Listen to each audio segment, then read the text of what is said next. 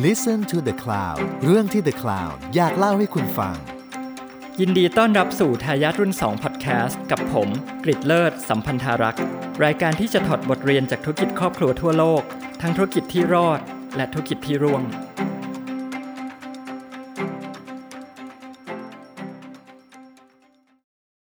สวัสดีครับสำหรับ episode นี้นะครับเราจะมาคุยกันถึงตัวอย่างของธุรกิจครอบครัว ที่เมื่อครอบครัวเนี่ย ขนาดใหญ่ขึ้น มีสมาชิกครอบครัวมากขึ้น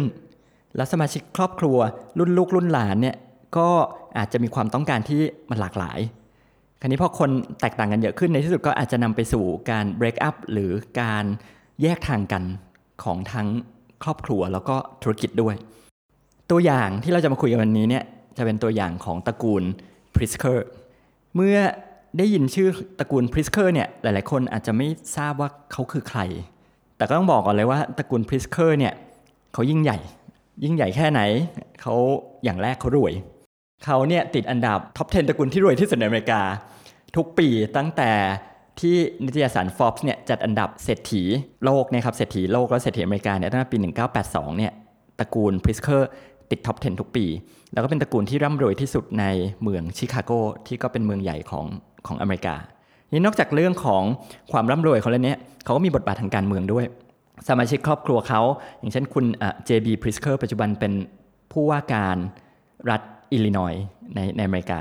หรือว่าสมาชิกคนหนึ่งก็คือคุณเพนนีเนี่ยเพนนีพริสเคอร์เนี่ยเป็นอดีตรัฐมนตรีกระทรวงพาณิชย์ในสมัยรัฐบาลโอบามาเพราะฉะนั้นเขาก็ทำการเมืองด้วย ในด้านสังคมตระกูลนี้เนี่ยก็มีมูลนิธิเยอะมากทำหลายหลากมาก บริจาคทั้งทางด้านสาธารณสุขโรงพยาบาลในด้านของ culture ในด้านของ art แล้วก็เป็นผู้ก่อตั้งรางวัล Pritzker Prize ที่ถือกันว่าเป็น Nobel Prize ของวงการสถาปนิก แต่ถึงแม้ว่าหลาย ๆ คนอาจจะไม่เคยได้ยินชื่อตระกูล Pritzker มาก่อน ผมเชื่อว่าจะต้องรู้จักธุรกิจของตระกูลนี้ เพราะตระกูลนี้เนี่ยเป็นเจ้าของแบรนด์โรงแรม Hyatt ที่เป็นโรงแรมที่มีทั่วโลกมีหลายแบรนด์นะครับแล้วก็มีสาขาหลายหลายร้อยแห่งทั่วโลก ครับแล้วก็ยังเป็นหุ้นส่วนในธุรกิจอื่น ๆ ด้วย Royal Caribbean Cruise แล้วก็ธุรกิจอื่น ๆ ทั้งทั้งประกันภัยทั้งชิปปิ้งเป็นต้นคราวนี้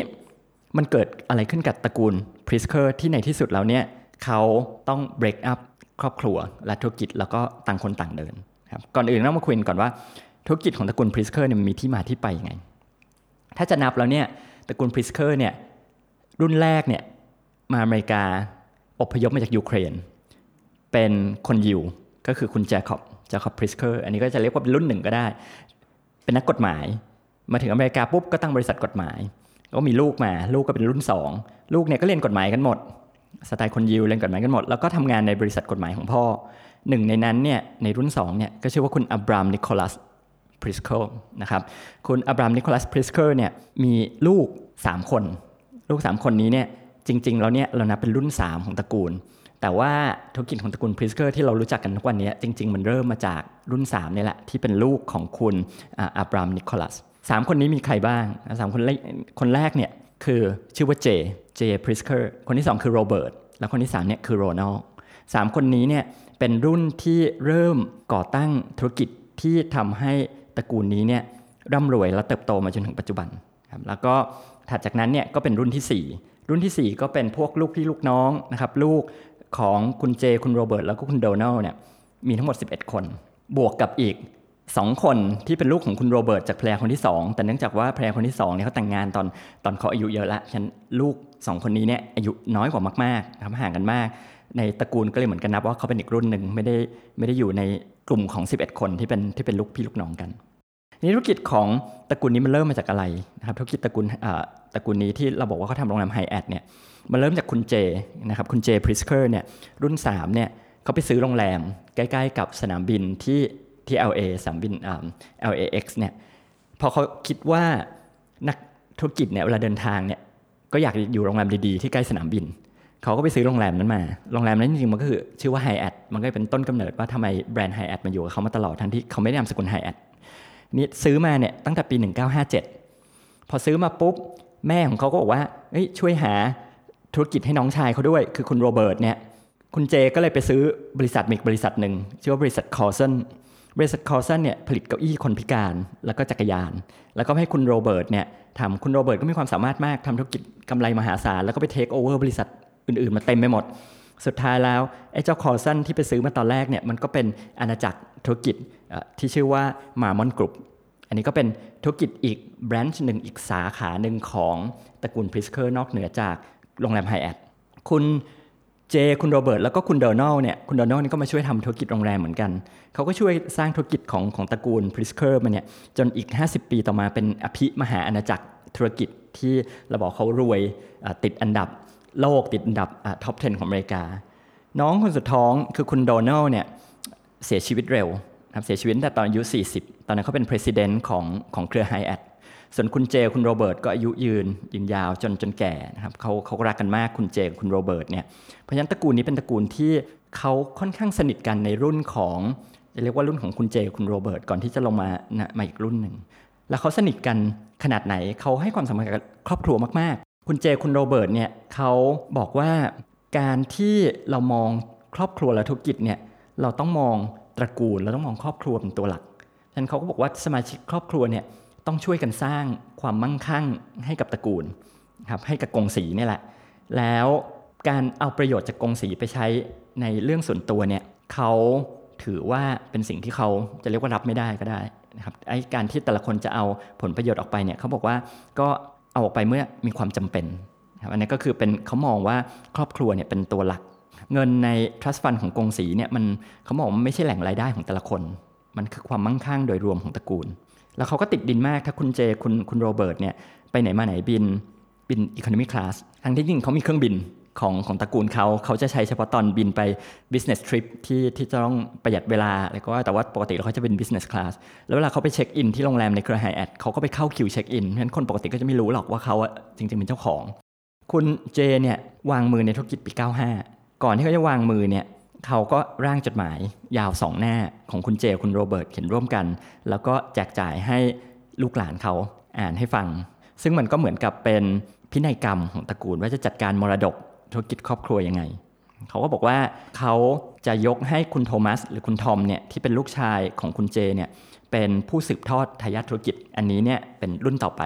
โดยมีลูกพี่ลูกน้องอีกสองคนของคุณคุณทอมเนี่ยก็คือคุณนิกกับคุณเพนนีเนี่ย ช่วยเป็นมือซ้ายมือขวา ก็จะเป็น 3 คนหลักที่ช่วยสืบทอดธุรกิจทีนี้พูดถึงคุณทอมนิดหนึ่งคุณทอมเนี่ยหรือคุณโทมัสเนี่ยจริงๆเราเขาเข้ามาดูแลธุรกิจตั้งแต่ปี 1980 ก็คือ 15 ปีก่อนที่คุณเจจะวางมือ ตอนนั้นเขาอายุแค่ 29 เอง แต่ทุกคนก็บอกว่าทอมเนี่ยไม่ได้เป็นคนที่อินหรืออยากทำธุรกิจ เขาอะเรียนกฎหมายก็เหมือนพ่อเขาเหมือนปู่เขา แต่เขามีความสนใจมี passion เนี่ยในเรื่องของประวัติศาสตร์ศิลปะ วัฒนธรรมแถบเทือกเขาหิมาลัย คือเขาว่าเขียนบทความในเรื่องของทิเบต เรื่องของเนปาลเนี่ยตีพิมพ์เลยทีเดียว แต่ว่าพอพ่อเขาบอกให้เขามาดูแลธุรกิจครอบครัวเป็นลูกชายคนโตเขาก็ทำตามครับแล้วพ่อเขาก็คือคุณเจ แล้วก็อาของเขาก็คือคุณโรเบิร์ตก็บอกว่ามีลูกพี่ลูกน้องสองคนมาช่วยด้วยคือคุณนิกกับคุณเพนนีคุณเจเขาก็คาดหวังว่าวางแผนทุกอย่างเรียบร้อยเนี่ยทุกอย่างก็จะสืบทอดไปอย่างราบรื่น ซึ่ง สุดท้ายมันไม่ได้เป็นอย่างที่เขาวาดหวังไว้เลยครับปัจจัย 2 ประการที่ทำให้ธุรกิจของตระกูล Pritzker เนี่ยสุดท้ายแล้วมันต้องแยกกันเดิน แล้วไม่ไม่ได้เป็นอันหนึ่งอันเดียวกันเหมือนกับที่คุณเจกับคุณโรเบิร์ตเนี่ยเขาคาดหวังไว้เนี่ยประการแรกก็คือคุณทอมเนี่ยเขามองเห็นธุรกิจเนี่ยต่างจากมุมมองของพ่อกับอาเขา พ่อกับอาเขาจะมองว่าธุรกิจครอบครัวเป็นของทุกคน ที่ทุกคนต้องมาร่วมกันสร้าง นะครับธุรกิจครอบครัวสมาชิกครอบครัวเนี่ยต้องเข้าไปช่วยทำงาน เราก็ไม่เอาประโยชน์ไปจากธุรกิจครอบครัวมาก หรือว่าเห็นกับประโยชน์ส่วนตนมากกว่าธุรกิจครอบครัว คุณทอมเขาบอกว่าเขาไม่คิดอย่างนั้นเขาคิดว่าในเมื่อสมาชิกครอบครัวแต่ละคนเข้ามาทำธุรกิจมาคอนทริบิวกับธุรกิจครอบครัวไม่เท่ากัน เพราะฉะนั้นแต่ละคนก็ควรจะได้อะไรจากตัวกงสีจากตัวธุรกิจเนี่ยไม่เท่ากันเหมือนกัน จะให้มันเท่ากันได้ยังไง เขาก็บอกว่าส่วนแบ่งของทรัพย์สินเนี่ยคนที่ทำงาน ธุรกิจครอบครัวก็น่าจะได้ส่วนแบ่งมากกว่า คนที่ไปทำธุรกิจอื่น ๆ ส่วนตัวหรือว่าไม่ทำงานเลยกินแต่เงินกองสีครับประการที่ 2 ที่เป็นปัจจัยที่ทำให้สุดท้ายแล้วธุรกิจครอบครัวพิสเคอร์ไม่เป็นไปอย่างที่คุณเจวาดหวันวาดฝันไว้เนี่ยก็คือจำนวนสมาชิกในครอบครัวมันเยอะขึ้น มันไม่ใช่มีแค่คุณเจ คุณโรเบิร์ตแล้วก็คุณโดนัลสามคน แต่รุ่นหลานเนี่ยรุ่นลูกของของสามคนนี้เนี่ยมีลูกพี่ลูกน้องอยู่ 11 คน ยังไม่นับรวม 2 คนที่ ที่เมื่อกี้เราบอกว่าอายุน้อยก็เลยเหมือนกระถูกนับไปอีกรุ่นหนึ่งฉะนั้น11 คนเนี่ยความสนใจก็ต่างกันและคนก็สนับสนุนองค์กรการกุศลในด้านที่แตกต่างกัน มันก็จะมีความขัดแย้งตรงนี้ซึ่งความขัดแย้งเนี้ยมันมีมานานละ มันมีตั้งแต่สมัยคุณเจเนี่ยยังมีชีวิตอยู่ แต่มันไม่ประทุเพราะคุณเจเนี่ยยังเหมือนกับเป็นพาทริอาชเป็นเป็นหัวหน้าครอบครัวนะครับมันมันก็ไม่มีปัญหา ปัญหาเนี่ยมันมาประทุตอนที่คุณเจตายไปแล้ว คุณเจเนี่ยมอบอำนาจให้คุณทอมปี 95 อยู่มาอีก4ปี ปี 99 คุณเจเสียชีวิตครับเสียชีวิตปีเดียวปี 2000 ลูกของคุณเจ คือคุณแดนนี่กับคุณจอเนี่ยที่เป็นน้องชายแท้ๆ คลานตามกับคุณทอมเนี่ยก็ไปร่วมมือกับคุณโทนี่คุณเจบีที่เป็นลูกของคุณโรเบิร์ตเขียนจดหมายถึงถึงคุณทอม ถึงคุณนิกแล้วคุณเพนนีสามคนที่รันธุรกิจเนี่ยบอกว่าต้องการแบ่งสมบัติละแต่ว่าเขาไม่สามารถตกลงกันได้ก็ทะเลาะกันไป ทีนี้คุณแดนนี่คุณจอนคุณโทนี่แล้วคุณ JBC คนนี้ก็ไปจ้างทนายแล้วก็ไปล็อบบี้ลูกพี่ลูกน้องคนอื่นๆ มาด้วยมาเข้าพวก มันก็แบ่งฝักแบ่งฝ่ายระหว่างคนที่บริหารธุรกิจกับกลุ่มคนที่ไม่ได้เข้าไปบริหารธุรกิจแต่อยากแบ่งสมบัติ ซึ่งอันนี้เนี่ยจะว่าไปแล้วมันเป็นสิ่งที่ตรงข้ามกับสิ่งที่คุณเจเขาเขาวาดหวังไว้ สุดท้ายแล้วตายไปแค่ปีเดียวก็ลูกหลานทะเลาะกัน ปี 2000 เริ่มทะเลาะกัน ปี 2001 มีส่งผู้ตรวจบัญชีไปตรวจสอบ คราวนี้เริ่มมีอะไรพิสดารละ เขาก็บอกว่าไปดันไปเจอว่าธุรกิจของครอบครัว Pritzker สองธุรกิจเนี่ยมันไม่ได้เป็นของตระกูลละ มันเหมือนกับถูกโอน ทรัพย์สินเนี่ยถูกโอนไปให้กองทุนกองทุนหนึ่งนะครับ ซึ่งเป็นกองทุนของคุณอบิเกลมาเชลคุณอบิเกลมาเชลดันเป็นแม่ยายของคุณทอมแล้วก็ไอกองทุนนี้เนี่ยเขาก็มี beneficiary ก็คืออใครจะได้ประโยชน์จากกองทุนนี้ คนได้ประโยชน์ก็คือคุณคุณทอมภรรยาคุณทอมที่เป็นลูกของของคุณอบิเกลมาเชลแล้วก็เป็นลูกๆของคุณทอม แล้วก็ยังพบอีกว่าคุณทอมคุณนิก แล้วคุณเพนนีเนี่ยดันได้หุ้นของบริษัทเนี่ยมากกว่าลูกพี่ลูกน้องคนอื่นๆ ตั้งแต่ปีที่เขาเริ่มเข้าไปมีบทบาทในการบริหารงานคือในปี 95 ที่คุณเจวางมือครับทีนี้สามคนนี้เขาบอกว่าเขาก็ต้องควรได้มากกว่าคนอื่นแหละเพราะว่าทำงานมากกว่าคนอื่น สร้างความมั่งคั่งร่ำรวยให้กับตระกูลมากกว่าคนอื่นใช่ไหมครับแล้วไอ้การที่เขาเข้าไปบริหารตรงนี้ความมั่งคั่งที่เขาสร้างขึ้นมาเนี่ยคนอื่นในตระกูลก็ได้ประโยชน์ตรงนั้นด้วย จะมาบ่นอะไร นะครับแต่คนอื่นๆเขาก็บอกว่าใช่เขาเห็นด้วยว่าคุณทอมคุณนิกแล้วคุณเพนนีเนี่ยควรจะได้มากกว่าแหละแต่มันไม่ได้มากกว่าขนาดนี้มันมันเยอะมากนะเพราะว่าอย่างเช่นตัวอย่างธุรกิจอันหนึ่งคือ Grand Victoria Casino เนี่ยคุณทอมคุณนิกและคุณเพนนีเนี่ยถือหุ้นมากกว่า 65%ของหุ้นทั้งหมดของครอบครัวตระกูล Pritzker คนอื่นๆเนี่ยถือแค่3%เปอร์เซ็นต์เขาบอกมันต่างกันเยอะไปมันมันไม่ได้สะท้อนถึงถึงเรื่องว่าอยู่ทำงานให้บริษัทครอบครัวนะแต่สุดท้ายก็ตกลงกันได้ ว่าจะแบ่งสมบัติกันละ ซึ่งอันนั้นมันเป็นแค่ 2 ปี หลังจากที่คุณเจเสียชีวิต ธุรกิจก็ตกลงกันแล้วครอบครัวตกลงกันว่าจะแบ่งสมบัติละแต่ความวัวมันยังไม่ทันหาย ความควายก็เข้ามาแทรกนะครับ ถัดมาปีเดียวปี 2002 คุณลิเซลซึ่งเป็นลูกสาวของคุณโรเบิร์ตกำแพงคนที่2เนี่ยที่อายุน้อยมากอตอนนั้นเธออยู่แค่ 19 แต่เธอดัง เธอเนี่ยเป็นนักแสดง ที่รับบทเป็นลูกสาวของแฮร์ริสันฟอร์ดในหนังเรื่อง Air Force One ตอนนั้น เธอกับพี่ชายเธอคือคุณแมทธิวเนี่ยซึ่งอายุ 20เนี่ยมาฟ้องพ่อตัวเองคือคุณโรเบิร์ตซึ่งตอนอายุ 76 แล้วก็ฟ้องพ่อของตัวเองแล้วก็ลูกพี่ลูกน้องตัวเองด้วยในตระกูลบอกว่าโกงเงินครับซึ่งพี่น้องคู่นี้จริงๆเขาไม่ลงรอยกับพ่อเขามาตั้งตั้งแต่เด็ก เพราะว่าพ่อเขาเนี่ย แยกทางกับแม่เขา แล้วเขาก็โตมามีความสัมพันธ์กับทางแม่เขากับกับพ่อเลี้ยงมากกว่าตระกูลพริสเคอร์ฉะนั้นเขาก็ไม่ไม่ค่อยผูกพันกับตระกูลนี้สักเท่าไหร่ครับก็มาฟ้องฟ้องพ่อตัวเอง ซึ่งปกติตระกูล Pritzker เป็นตระกูลที่แคร์มากในเรื่องความเป็นส่วนตัว ไม่มีข่าวอะไรออกให้สาธารณชนรู้ มีอะไรก็คุยกันภายใน พอมีข่าวออกมาว่าพี่น้องฟ้องกันเอง แถมมีลูกฟ้องพ่อเนี่ยมันก็ค่อนข้าง scandalous ครับอันนี้มันก็เป็น talk of the town ว่าคนก็เอ๊ะมันเกิดอะไรขึ้น คนก็พูดมันเกิดอะไรขึ้นในในตระกูลนี้ สุดท้ายพอปี 2005นะครับพี่น้องสองคนนี้ก็ตกลงได้กับกับพี่น้องตระกูลพริสเคอร์ได้คนละ 500 ล้าน 2 คนครับก็รวมรวมกันแล้วสองคนนี้ก็เป็นเป็นพันล้านที่ได้ไปจากตระกูล แต่ว่าเป็นการแลกกับการที่สละส่วนแบ่งทรัพย์สินที่เหลือในตระกูลพริสเคอร์ทั้งหมดก็เอาไปคนละ 500 แล้วก็จบกันไป ส่วนทรัพย์สินที่เหลือเนี่ยลูกพี่ลูกน้องสิบคนสิบเอ็ดคนเนี่ยก็แบ่งกัน อันนั้นคืออข้อตกลงเขาครับโดยที่จะเอาทรัพย์สินที่ไหนมาแบ่งกัน คุณทอมเขาก็โอเคเขาก็บอกว่าเขาตกลงที่แบ่งทรัพย์สินตระกูลเนี่ยรวมถึงบริษัทสองแห่งที่ตอนนั้นเนี่ยโอนย้ายไปให้ไปอยู่ใต้กองทุนของแม่ยายเขานะครับแล้วเขาก็บอกว่าเขาจะตกลงที่จะรายงานสถานะทางการเงินครอบครัวให้โปร่งใสขึ้น แต่ไอ้การที่จะแบ่งเนี่ยมันก็ต้องมีการขายธุรกิจบางอย่าง เพราะว่ามันต้องมีสภาพคล่องนะมันก็ต้องขาย หุ้นบางส่วนของโรงแรมไฮแอทเนี่ยขายให้ Goldman Sachs ไปปี 2007 แล้วเขาก็ขายธุรกิจ Marmon ที่คุณโรเบิร์ตสร้างขึ้นมาเนี่ยให้ Berkshire Hathaway ของ Warren Buffett ตอนแรกขายไป 60%ในปี 2007 แล้วก็ต่อมาก็ขายที่เหลือทั้งหมดในปี 2013 ในส่วนของการกุศลตระกูล Pritzker เนี่ยเขามี Pritzker Foundation ซึ่งมันเป็นมูลนิธิของตระกูล แต่อย่างที่เราคุยกันเราบอกว่าสมาชิกของแต่ละของตระกูลเนี่ยแต่ละคนความสนใจไม่ตรงกัน แต่ละคนก็บอกว่าคนนี้อยากบริจาคให้งานด้านนี้ คนนี้อยากบริจาคให้งานด้านนั้นจะตัดปัญหานี้เขาบอกว่างั้นคุณทอมบอกว่าจะโอนเงิน 50%ของ Prisker Foundation เนี่ยมูลนิธิของตระกูลเนี่ยไปให้มูลนิธิที่พี่น้องแต่ละคนตั้งก็จะได้ใช้กันเองว่าใครอยากสนับสนุนอะไร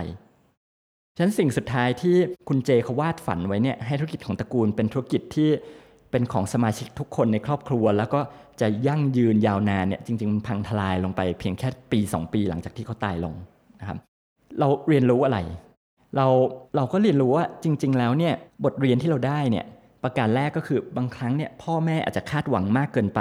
ว่าลูกหลานเนี่ยจะอยู่ร่วมกันได้ แต่อาจจะไม่นึกถึงธรรมชาติของมนุษย์ ว่าแต่ละคนก็จะมีความต้องการที่แตกต่างกัน เราจะให้เขามารวมกันเป็นครอบครัวใหญ่ แล้วก็แชร์หรือว่ามี common interest สนใจในเรื่องเดียวกันเนี่ยอาจจะเป็นการฝืนธรรมชาติ บังคับให้คนที่มีความแตกต่างกันอยู่เนี่ยสุดท้ายแล้วก็ทะเลาะกัน อันนี้อาจจะเป็นเรื่องที่ว่าพ่อแม่อาจจะโลกสวยเกินไป อันนี้คืออันที่หนึ่งครับฉะนั้นเป้าหมายของธุรกิจครอบครัวเนี่ยจึงอาจจะไม่ใช่เป็นการบังคับให้ทุกคนต้องอยู่ร่วมกันแบบฝืนความต้องการ แต่น่าจะเป็นว่าจะทำยังไงให้แต่ละคนเนี่ยเขารู้สึกว่าเขาได้ความเป็นธรรม เขาไม่โดนเอารัดเอาเปรียบ แล้วเขาก็มีความสุขในการเป็นส่วนหนึ่งของธุรกิจครอบครัว ครับอันนี้ก็เป็นน่าจะเรียกว่าเป็นบทเรียนที่เราอาจจะได้จากเรื่องที่เราคุยกันวันนี้นะครับสำหรับครอบครัว Prisker แล้วก็ธุรกิจของโรงแรมไฮแอทนะครับ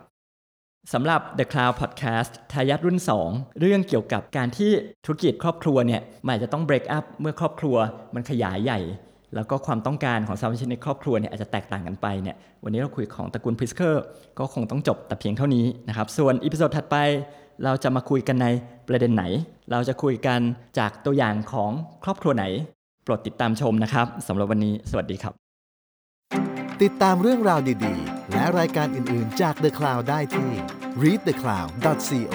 หรือแอปพลิเคชันสำหรับฟังพอดแคสต์